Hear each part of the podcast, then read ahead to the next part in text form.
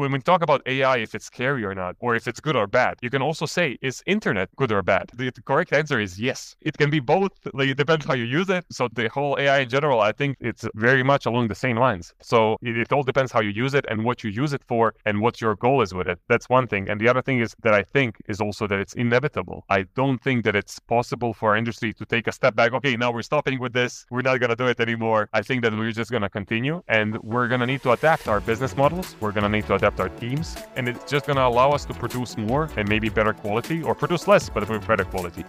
Hello and welcome to a new episode of CAD Talk. My name is Jörg Lunch, and in this podcast we are talking about computer-aided design, from software to hardware, from actual technology to future developments. Today my guest is Stjepan Mikulic, who is project BIM lead at BIG, a relatively large company based in Copenhagen, Denmark.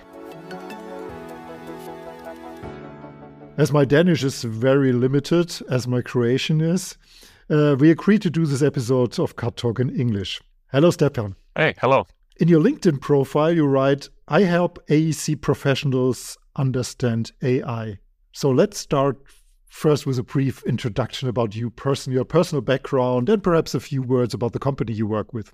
Yes, thank you so much, first of all, for the whole invitation, and it was so easy to work with you until now. I mean, to schedule this call and have this. So thank you so much. I really hope that the people listening and watching are going to get something out of it, something useful and valuable. And this is actually the whole point with, you can call it my LinkedIn journey or my LinkedIn adventure, or what I started using LinkedIn for.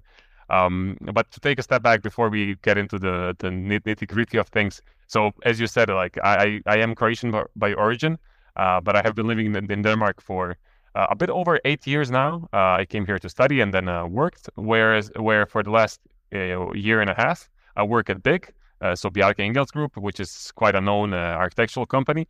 And just to be clear, I'm not going to represent BIG today. Like whatever I say is my personal opinion, but I know that my bosses did tell me, you need to be clear with all of this due to legal stuff. So yeah.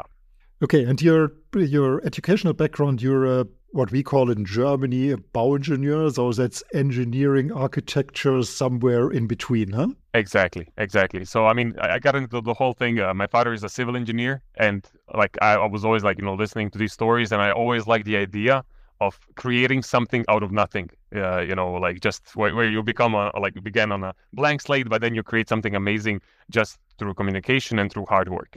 I'm not like, and then like when I was choosing where to study, I knew that I wanted to do this, like to work with this idea in my life, but I wasn't fully in love, maybe just with designing of things, as architects usually, not all of them, of course, do, nor like more mainly just like, calculations and so on. I really like this course that I chose, which is, as you said, something in between an architect and engineer. And then later on, I kind of specialized in BIM because I saw, okay, this is where my skills are best. And I also had some mentors telling me, okay, this is actually what you're kind of seems that you're good at. So yeah, and so far it's been good, and I really love what I do. So yeah. So your work usually is relatively large projects, large constructions and buildings and whatever. And what's your general idea of BIM? How does it work, and why it is so important? Is it only important for larger projects, or useful for smaller projects as well? That's a really good question. I mean, I would say that. So let's put it like this: I have worked both like on many scale projects, from like single family homes to really like large 20-story high, like you can say that's my kind of current project here at BIG, hotels. But I wanted to say that for me, BIM is kind of data-driven geometry, you can say. And especially when we're going to talk about AI here, I guess we're going to switch to it in a bit. But I can say that especially with the introduction of AI into our industry, it's become like this. The BIM, the data behind your geometry, is going to become even more important. It's going to become that it's all structure that you have, because like we spend so many hours, and like in the end, currently nowadays, it's maybe not like many of this data that we add, many of this information are maybe not utilized fully. But I truly believe that this is going to change quite soon. So, and come to our main topic, artificial intelligence. It's around. And within a few months, especially with ChatGPT and things like this. And so intelligence is a big word, but it's adaptive algorithms or neural networks or whatever. What is a main benefit for these kind of tools in architecture, in engineering, and in AEC projects? Yeah, that's a really good and very wide question. I mean, and this is the question that I had in mind actually when I started this whole. I mean, how I got into AI. I'm not a superhuman. I'm just like really interested in what I do, and I wanted, like, when ChatGPT came out last year. Or when it became like publicly available, you can say, which was like end of last year, and especially Midjourney as well. I got super interested in this, and I was like, okay, maybe there's a solution to many of our problems. And the big problem in our industry are like the lack of people. Like there's like the demand for us as architects, as designers, engineers, far outreaches the supply that we have. Even though it might not seem like that in many cases, but like if we look at generally, house prices and like are just rising. We're always missing like buildings to live in, to work in, and so on. So coming back to like how I actually got involved with AI was that like out of the pure interest, you can say, like when end of the year, ChatGPT and Midjourney became publicly available. I wanted to, I mean, of course, as many of probably of the listeners have tried it themselves. I was also one of those. But then I noticed that there were like a bunch of other tools, a bunch of other companies posting what they have with AI. I think that the ChatGPT becoming publicly available just like maybe kickstarted some of those startups. So they also published their tools. And then I started like analyzing what's actually out there. And after making a ton of bookmarks on in my browser, I actually decided to make a list, a Notion page, publicly available Notion page, where there are actually now, 9 months later, there are almost 400 tools specifically made for the AEC. So there's a lot of innovation going on. And I mean, when I say 400 tools, meaning that every tool that I found that could be relevant to the AEC, meaning both from the start of design, but also to construction and so on. I just wanted to put a link and maybe somebody can use it. I also kind of categorized it. So I do invite all listeners to go and check it out. It's publicly available. It's free. And it should be like, it should be like a good, maybe database, for the AEC, not to get overwhelmed, but also not to get like, only like one or two or five solutions where maybe there's a solution perfect for you. So yeah, that's how I got started. And, like the whole idea of AI, I think it's just to solve many of our problems in the industry, which, as I mentioned, were like the lack of people we have, but also some like automatizations, so we can quickly like, or in a much quicker way, in a much more quality way, solve our project and solve the issues on them. I've seen in a presentation use of AI, or they called it AI. It's more like some automation thing.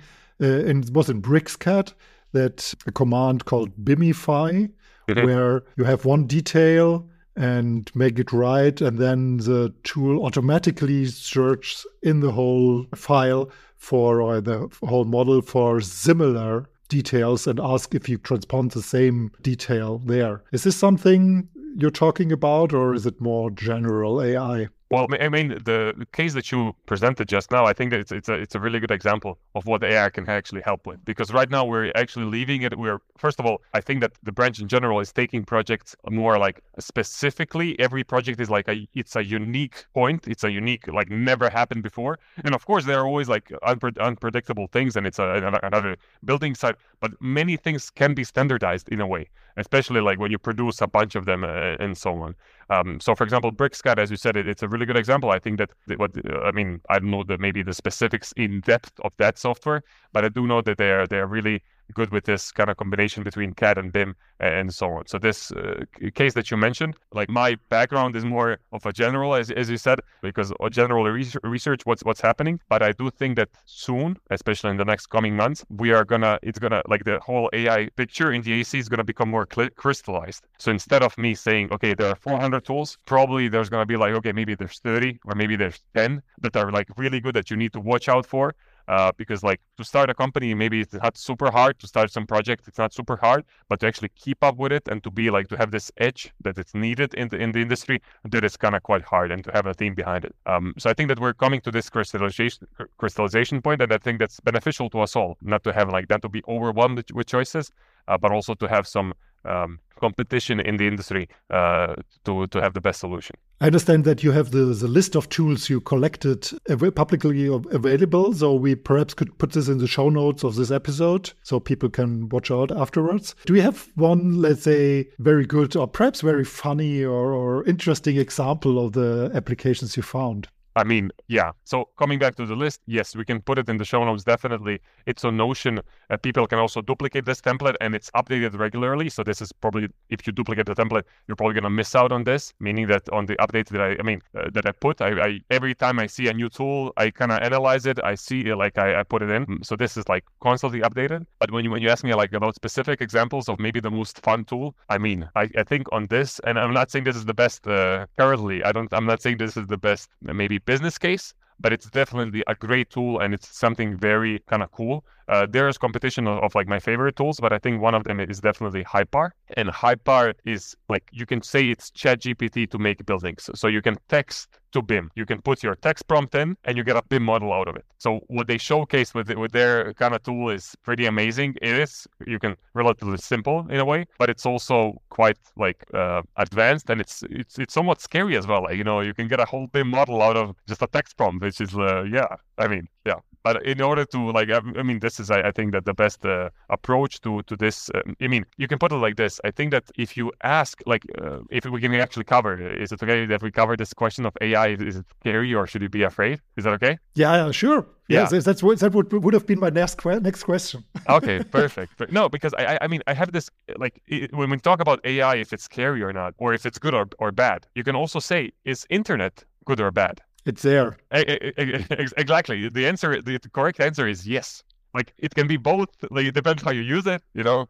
So the whole AI in general, I think it's very much along the same lines. It all depends how you use it and what you use it for and what your goal is with it. Of course, like, you know, so that's why that's one thing. And the other thing is that I think is also that it's inevitable. I don't think that it's possible for our industry to take a step back. Okay, now we're stopping with this. We're not going to do it anymore. I think that we're just going to continue, and we're going to need to adapt our business models. We're going to need to adapt our teams. We're going to it's just going to allow us to produce more and maybe better quality, or produce less, but better quality. I think it's, and I think that the best approach anybody can have is not to be cynical about it and just point out the mistakes. It is still early, so it's not going to happen in a year, but it's going to happen within a few years. Like, the best approach is just to keep learning and keep your eyes open and just try it out. Like, I mean, the companies making these tools are making it for you anyway. So it's you who should use it in the end. So I think that this we should remember to keep in mind, yeah. So, but in general, you're interested in this technology, so you're looking forward to it, and you're researching the details and the possibilities. You're not afraid to lose your job, that in 5 or 10 years' time, nobody would need you, but probably it gets more efficient. So a company like the one you work for, or other architectural companies, could do more or better work with less people. Yeah. That's always, if you look back from first steam engine, that's always the case, that new technologies are meant to do the same work with less people, or do more things, what we haven't had in the past. Yeah, exactly. If you ask me if I'm afraid of, I wouldn't say I'm afraid. I'm actually super excited about this, because I don't think I'm the only one here. How many times have we been working on projects and you like just clock in and you were like putting some dimensions on a drawing or whatever it might be, like checking a paper, and you're like, it's 2023. Can't we do this better? Can't we do this smarter? You know, I don't know about people listening, but to me, it happens, I wouldn't say every day, but quite often. And I just can't wait that like something comes in and solves this. And I can see that there's a lot of promise out there. So yeah, I'm super excited. And I hope that people can understand the value proposition of these tools. Yeah. Okay, Stjepan, thanks a lot. That's very interesting. And you're a very enthusiastic person, and looking into the future, that's always interesting. Thanks a lot that you have been our guest today. Okay. Yeah. I mean, Yeah, thank you so much. I mean, I can also say that if people want to learn more, definitely connect with me on LinkedIn. I do, even though I'm getting kind of bombarded right now with messages and so on. I do answer all of them. I stay up late and because I just, you know, when you love what you do and when you're so passionate about this, and also, I mean, I started this whole thing. Maybe it sounds silly, but I because I felt a calling for this. I really felt something in me. Okay, this is something I should do, something I should go out with. And it's been, it's been great. It's been an exciting journey, and I hope that people will be along with it. And thank you so much for the invitation. I really appreciate podcasts, especially the ones so well organized, so focused and structured like yours. And I'm super happy to have done this with you. And I hope that people have got at least a bit of value out of it. So yeah, thank you. Okay, thanks. Okay, so then let's switch back to German for the ending. Ich hoffe natürlich, dass Ihnen diese Folge gefallen hat. Für Lob, aber auch Kritik bin ich immer offen. Schreiben Sie mir doch einfach mal, was Ihnen gefällt und was wir noch verbessern können. Am einfachsten geht das per E-Mail an info@cadtalk.de. Und wenn Sie es schon gemacht haben, dann klicken Sie jetzt direkt auf Folgen oder Abonnieren in Ihrem Podcast-Player, damit Sie keine zukünftige Folge des CAD Talks mehr verpassen. Für heute sage ich Tschüss und auf Wiederhören.